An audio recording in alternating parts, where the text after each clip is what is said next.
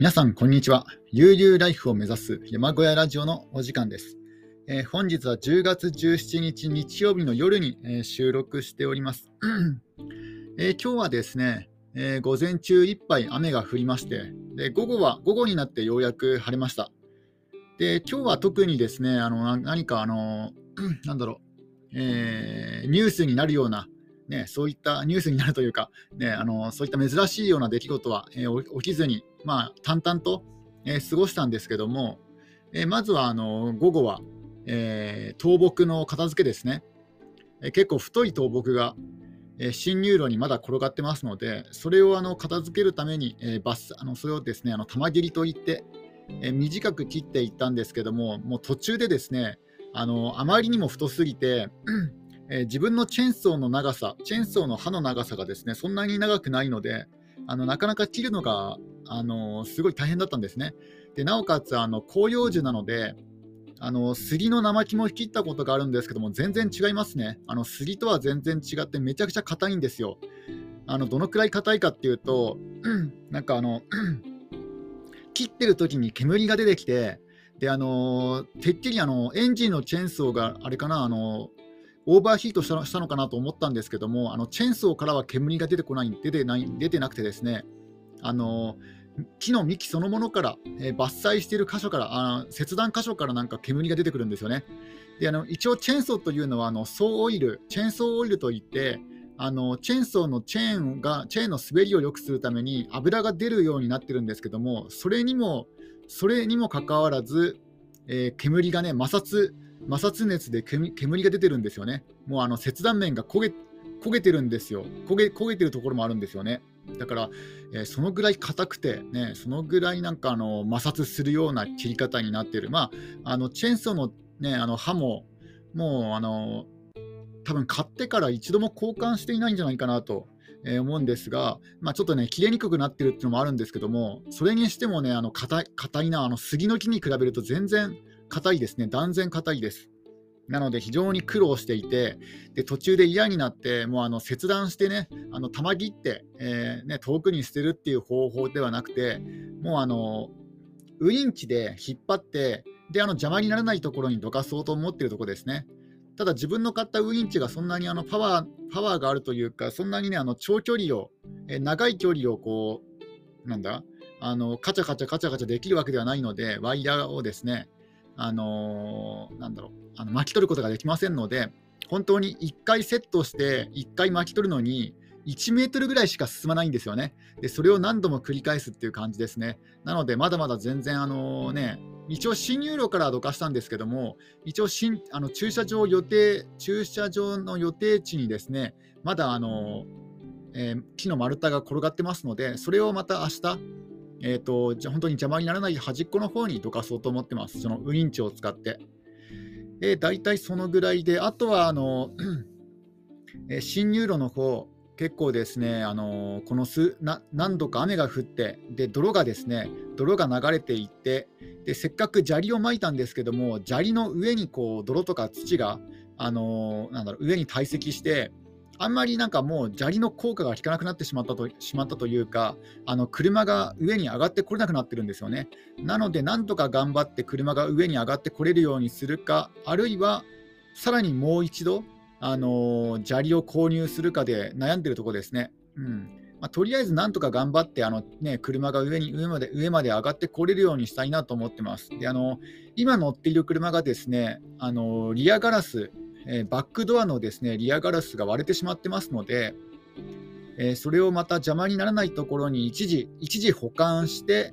で、あのー、新たに軽自動車を購入しようかなと考えているところですね。あちょっと、え水を飲みます。今日はちょっと珍しく、ただの水です。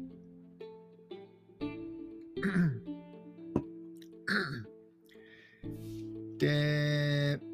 まあそんな感じですかね。そこまであの今日は、えー、何か大きなことが起きたとか、えー、そういったことはないですね。うん。特に新しい進展もなく、まあ、ひたすらその、ね、大木、倒木を片付けるという、まだ全然片付いてないんですよね。その倒木もそうなんですけども、あの枝がまだ散乱してるんですよ。であとは割れたあのリアガラスの破片がまだ車内にねあの散らばってますので、そういうのも片付けなくちゃいけないかなと、なんかいろいろやることが多くて多いですね、いろいろ片付けは。まあ今日はあのえ1日のうち半分、午後しか晴れ間晴れ間がなかったのでそうい、そんなにね、そういった外作業の方はできなかった感じです。えー、で今日はですねあの結構寒かったですね、午前中ももう暖房をつけて、えー、今夜今もちょっとえー、一番弱く最弱にはしてるんですけども暖房をつけたままになってます、えー、結構もう自分の住んでる山小屋は寒いですね。うん。なんか急に寒くなりました。でそうなんですよ。今日はあまりこう 大きな出来事もなかったのであまりこうお伝えすることが、えー、ないんですけどもまあまあね、こういう日もあるかなと、まあ、あの今ね、自分が考えていることを、まあ、なんとなくこう話していく、そういった今回はまったりな回にしようかなと思います。えまずはですね、軽貨物の仕事、あの軽貨物の副業なんですが、いろいろこうね、YouTube 動画とかでいろんな意見を、ね、参考にしたりとかすると、まあ、一応自分が、ね、考えた結論は、あの軽貨物で大きく稼ぐっていうね、そういうのはちょっと、ね、難しい、あのー、なんだ、家族も、家族を養っていくとか、そういうのは、まあ確かにね、ちょっとね、あの大変な仕事かなとは思うんですけども、ただ、あの山小屋暮らしとかね、こういうあのそんなにお金がかからない仕事で、あえっと、生活であれば、その独身のお気楽生活であれば、あの軽貨物の仕事を、まあ、週にね数日やるっていうのでも、まあ、結構ねそういうそういうやり方では悪くないんじゃないかなと思います。その副業とか、まあ、あるいは本当に、ね、週にそんなに大きく稼がない週あの、えー、月に10万円とか、えー、そのぐらいのねあの収益でいくのであれば、まあ、これはねそんなに悪くない、えーと、仕事なんじゃないかなというふうにはあの結論付けました。あの頑張れば頑張るほどあの車の稼働率っていうのが上がってくるんですよね。つまりあの車のメンテナンス費用っていうのもあの全部自分持ちじゃないですか。あの軽貨物のそのなんだ個人開業主になると、個人事業事業主になると、なので頑張れば頑張るほどガソリンも消費するし、ね、車のメンテナンス費用もかかってくるので、だからこれは逆にかえってあのほどほどでいいんじゃないかなと。あの頑張るほどなんだ、あのなんだっけな、税金も上がってくるんですよ。なので、そんなに大きく稼がない方、稼がないやり方の方が、後々長続きするんじゃないかなと思いました。うん、軽貨物。まあ、だからね、ありかなしかと言ったらありなんじゃないかなと思います。まあ、ただ、やっぱりですね、あの1回の出動の時のあの稼働稼働時間が長いんですよ。あの拘束時間が長いんですよね。それがネックでなかなかね、あの抵抗を感じているっていう人は多いと思います。自分もそのうちの一人ですね。えー、例えば、えー、朝7時にね、あのセンターに行くとするじゃないですか。で、あの帰ってくるのもね、7時以降とかですので、やっぱり最低でも12時間以上の労働になるんですよね。1回1日、あの1日出勤するだけで、えー、ね、12時間以上。であの正社員の方なんかは、それであの、ね、週5日とかね、あるいは6日とかね、それで稼働しているわけなので、それは本当に大変だろうなと思います。まあ、ただあの、委託の会社で、えー、まあ、週2、3日とか、えー、そういう感じの働き方をするのであれば、まあ、これはありなんじゃないかな、特にね、あの競馬を所有している人にとっては、特になんか新たに何かね、あの必要になるものもありませんので、えー、まあ、競馬さえあれば、なんとかできるような仕事だと思います。で、人によっては 1, 1ヶ月ぐらいで慣れて、ね、1ヶ月ぐらいな、1ヶ月ぐらい経てばもう1日100個ぐらいのあの荷物をね、あの運べるぐらいになる人もいるらしいですね。うん、これはなんか、えー、その軽貨物否定派の人でも、なんかそういうふうには言われてますね。うん軽貨物はあまりお勧めしないっていうふうに発言している方でも、まあ、慣れればね、1日100個とかは普通に余裕ですよみたいな感じのこともね、言われてたりとかしますので、だからあの、そういう点では、えー、全然いいんじゃないかなと思います。あのね、上司がいるわけでもなく、自分のペ,、まあ、自分のペースとは言えないんですけどね、あの時間、時間指定配達もあるので、だからね、そうね自分のペースとは言えないんですけども、ただあの、ね、上司にずっとね、あの見続けられているとかね、そういう小言を言われるとか、そういう環境ではないので、だからまあ、これあり、ありっちゃありなんじゃないかなと思いました。あ、ちょっとドリンクを飲みますね。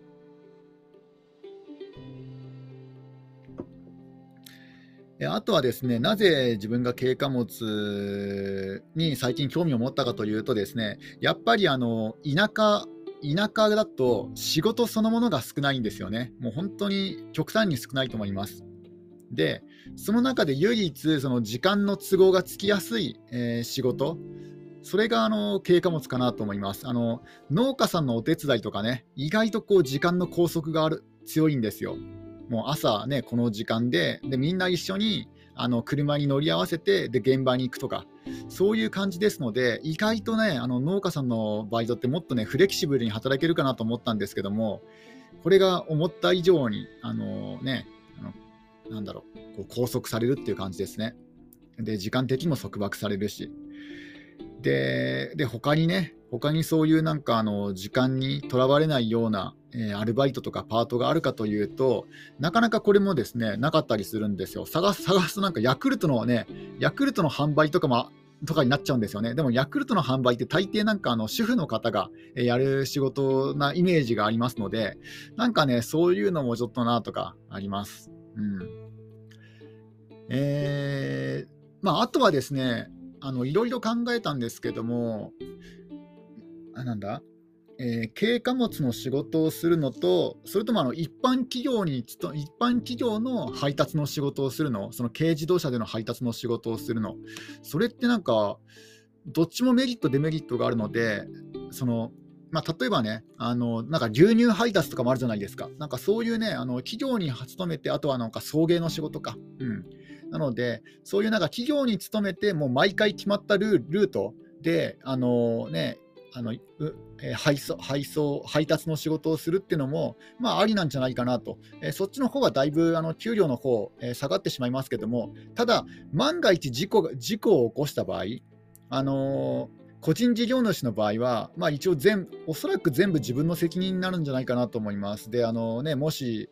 え怪我して働けなくなったらね、それそれもなんか自分のね、なんか自己責任になってしまいますけども、これがあの一般の企業にね、あのそこで勤めて、その中であの配達の仕事としてやっているのであれば、まあ、労災とかね、いろいろ降りるような気がするので、だからどっちもどっちでメリット、デメリットあるなと思いました。えー、まあ、あとはですね、やっぱりこう、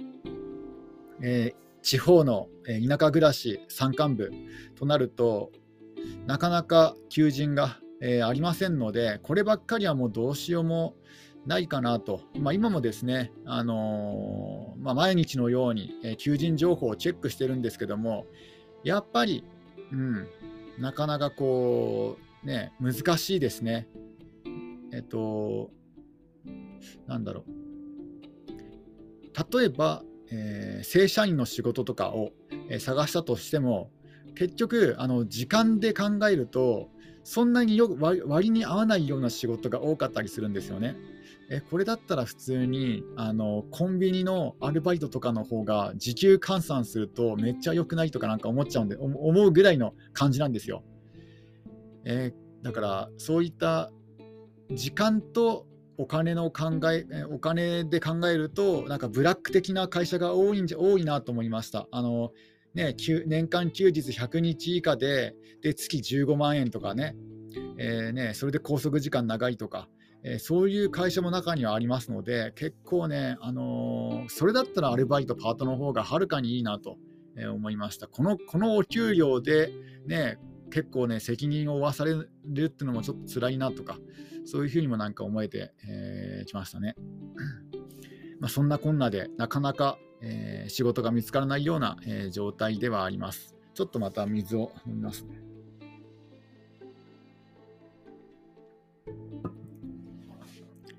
まあでもね、でもあのー、一応こう山小屋暮らしはそんなに、えー、お金がかからない、えー、暮らし方ですので、だからまあ毎月え5万円から10万円という程度の収入があればやっていけるんじゃないかなと思います。だからそこまでガツガツね、あの働かなくてもいいんですけども、その5万円から10万円稼げるような、えー、そういったなんか、えー、ピンポイントの仕事がなかなかないんですよね。えー、なんかでもうね、貯金の方も、でこの後車を買わなくちゃいけませんので、あの今今乗ってる車がですねあの倒木で、えー、リアガラスが割れてしまったりとか、まあ、あとね、タイヤ交換とか、えー、来年の自動車税、車検とかが控えてますので、まあね、もし買い替えるのであれば、今ぐらいの時期かなと思ってます。で、まあ一ね、今乗ってる車は一時抹消して、まあ、後々また使うかもしれませんので、まあ、とりあえずあの、ね、山林だから、まあ、いろいろ土地が余ってるので、えー、山林のあの砂利でも敷いて、え、その上に、え、車を車を置いとこうかなと思います。え、下からね、あの湿気が上がってきて錆びやすくなっちゃうような心配はあるので、だからなんか工夫はしようと思うんですけども、あのシートをかぶせかぶせたりとか、どうなんだろう、シートかぶせない方がいいのかな、ちょっとね、その辺もよくわかんないんですけども、なんかね、何か方法があれば、うん、あの例えば地面からの湿気を防ぐためにあのコンパネを敷いて、その上に車を乗せるとかね、まあ、コンパネじゃなくても、何かブルーシートでも何でもいいんですけども、まあ、何かしらね、そういう工夫でもしてやろうかなと思ってます。でね、車も結構ね、あのー、まあ、安いのを見つけたとしても結構するじゃないですか。だから、ね、これで車を買って残りの貯金がどのくらいになるかとかね、その残りの貯金で何ヶ月ぐらいね、あの暮らしていけるかとか考えると、やっぱりそろそろね、あのー、仕事、あの、うん、なんか見つけないとなと、え、思えてきました。えー、なかなかね、えーと、そういった時間の余裕、時間のね、あの都合がつきやすい仕事っていうのはなかなかないわけです。えー、本当になんか悩んでますね。いや、ちょっと気が重い配信になってます、今日は。えー、あとは、特には、今のところは、うん、ないかな。そうですね。まあ、鶏は元気ですね。なんか最近、鶏のこと伝えてなかったと思うんですけども、まあ、鶏相変わらず毎日のように卵を産みますね。いや、今日は5個も卵を食べましたよ。今まで今まで産んで産んだ分がですね、あの全然消費していなかったので、えー、鶏の卵を5個食べたんですけども、いや、もうさすがに1日5個はきついですね。で、なおかつ、あの、なんかあの、スーパーで買った、なんかオリーブ油って、オリーブオイルってあの食用油と違うんですかね？なんかフライパンにオリーブオイルを垂らして、で、なんかそれで目玉焼き作ろうとしたんですけども、なんか目玉焼きが作れないんですよね。なんかじわーって言わないんですよ。だからなんか食用油と同じ同じようなもんなのかなと思ってオリーブオイル買ったんですけども、なんか違うんですかね。ちょっとね、あのー、食用油じゃないオリーブオイルで揚げたあオリーブオイルの目玉焼きってなんかあんまね美味しくなかったです。うんまあ、その代わりなんかフライパン焦げなかったですけども、なんかよくわかんなかった、よくわかんないですね。まあそんなね、卵を食べたりとか。えー、なのでちょっとなんかね、お腹が張って、なんか気持ちが悪い感じですね、今日は。いやもう、卵5個はやっぱ無理です。ややめた方がいいですね、1日に卵5個は。えー、まあ、そそれでもなんか朝朝3個食べてあの夕飯に2個食べたっていう感じなんですけどもで、えー、あとはですねあとは特にはうん、なんか特にないのかな。うん、なんか、あ、ちょっとまた、じゃあ水を、水を飲みます。あ、そうだ、じゃあ、あの、豆、豆知識情報を、えー、お伝えしたいと思います。あの、昨日ですね、えっ、ー、と、NTT の、えー、方が、え光回線ケーブルの復旧に来られまして、で、その時にね、あの、ちょっとしたお話をしたんですけども、あのこういった、え、電気とか、あるいはその光回線ケーブルの修理には、あの高所作業車っていうね、あの車が、ね、車でやってくることが多いんですけども、その高高所作業車、まあ、これはですね、あの電柱立てるときにも使うんですよ。まあ、つまりですね、あの電柱が立っているところは、あの高所作業車が通れる、えー、道路になるんですね。まあ、これ、例外はありますけども、本当になんか山の中にあの電柱を立てるときは、あの人でね、何人かで担いで運ぶってこともあるんですけども、ただ、そういうそういうのはすごい例外ですので、あの基本的に電柱が立っているところは、あの高所作業車が通れるんですよ。なので、で高所作業車ってなんか横幅が、まあ、2メートルはないのかな、ちょっとよく分かんないですけども、ただあの、3ナンバーよりはありますよね、あの170センチよりは余裕であると思いますので、だからあの高所作業車がとあの電柱があるところはあの高所作業車が通れる、まあ、つまり大型の車でも通れるということなんですよ。だからこれが判断基準になりますね、あの山道を移動するときに。だからあの山道を運転していて、ちょっと、ね、不安になって、あこの先車、大きい車通れるかどうかちょっと分からないっていうときは、あの電柱があるかどうかを確認した方がいいです。で電柱があれば通れるってことです。うん、高所作業車が通れるのであれば、あの普通の乗用車でも十分通れることになりますので、うん、だからね、そこで一つね、あの判断できるんですよね。電柱を見つけると。あの車が車で通れるかどうか分からない道路に出たときは、えー、電柱があるかどうかを確認する。で、電柱があったら、くあのね、高所作業車、まあ、大型大型な車でも通れる。ですので、それちょっとなんか豆知識として覚えておくと、まあ、今後ね、あの山間部とか運転するときに役に立つんじゃないかなと思います。えー、そのぐらいかな、なんかせっかくであればね、こうね一度なんかこうラジオ配信、ラジオの収録してるので、せっかくだったらこの機会になんかいろいろね、お話ししたいと思うんですけども、えー、あとは特にないかな、今日はなんか本当にね、あんまりこう、なんだろう、いろんな出来事が、えー、起きませんでしたので、とか、逆に言うと最近がなんか立て続けにいろんなことが起きたんですよね。えー、佐渡島行ってから、佐渡島行って、えー、スノーピークによって、で、帰宅したら帰宅したで、え今度はですね、この倒木事故とか、なんかいろいろね、連続して、えいろんなことが起きましたので、なんか立て続けにね、あのお伝えしたいことがたくさんあったんですけども、ようやく、あと軽貨物の仕事か、うん、なんかいろいろね、でだだや、ようやく収まってきたっていう感じですかね。だんだん生活が落ち着いてきた。あ、落ち着いてないんですよね。あの車を買わなくちゃいけないんですよ。うん、あで、昨日ですね、あのヤフオクで購入しようと、あヤフオクでなんかあの、なんだろう、割とあのカスタム車両が安く売られていたんですね、あの軽バンのカスタム車両が。で、これいいなと思ったんですよ。で、あのー、それ一応入札したんですけども、あのー、2万円の差で、あのー、なんだ、あの2万円の差で、えっと、競り負けましたね。え、ね自分があの入札した金額よりも、ね、あの最終的に2万円ぐらい高い金額で落札されました。で、2万円の金額金額差だったらね、出せないわけじゃなかったんですよね。だから、本当に欲しかったら、えっ、ー、と、ね、落札しようと思えば落札できたんですよ。ただ、なんで自分がそこでやめたかっていうと、やっぱりあの出品者のことをですね、そこまで信用しきれなかったかなと。なんか出品者のあの評価を見ると、確かに評価は100%だったんですね。ただ、あのあの出品の評価そのものが8なんですよ。だから過去に全然なんかあの出品していない、えー、そういうね、あのまあ、情報が見れるんですけども、えー、出品数が少なくて、その代わりあの点数は100点で、まあ、それだけだったら別にいいんですけども、ただ、肝心なところはですね、あの車を出品しているときに、車の文章に、あの普段使いで載っていましたとか、なんか個人出品ですって書かれていたんですね。ただ、その方は他過去にも最低2つは車を販売してるんですよ。で、それしかもそれも割と最近にですね、え一番最近なのは半年前なんですよね。半年前にも中古車を販売されていて、結構なまた同じようなカスタム車両で、でそれにもなんか同じように、あの普段使いしていましたって書かれていて、うん、普段使いしていて、ここまでね、カスタム、カスタムして、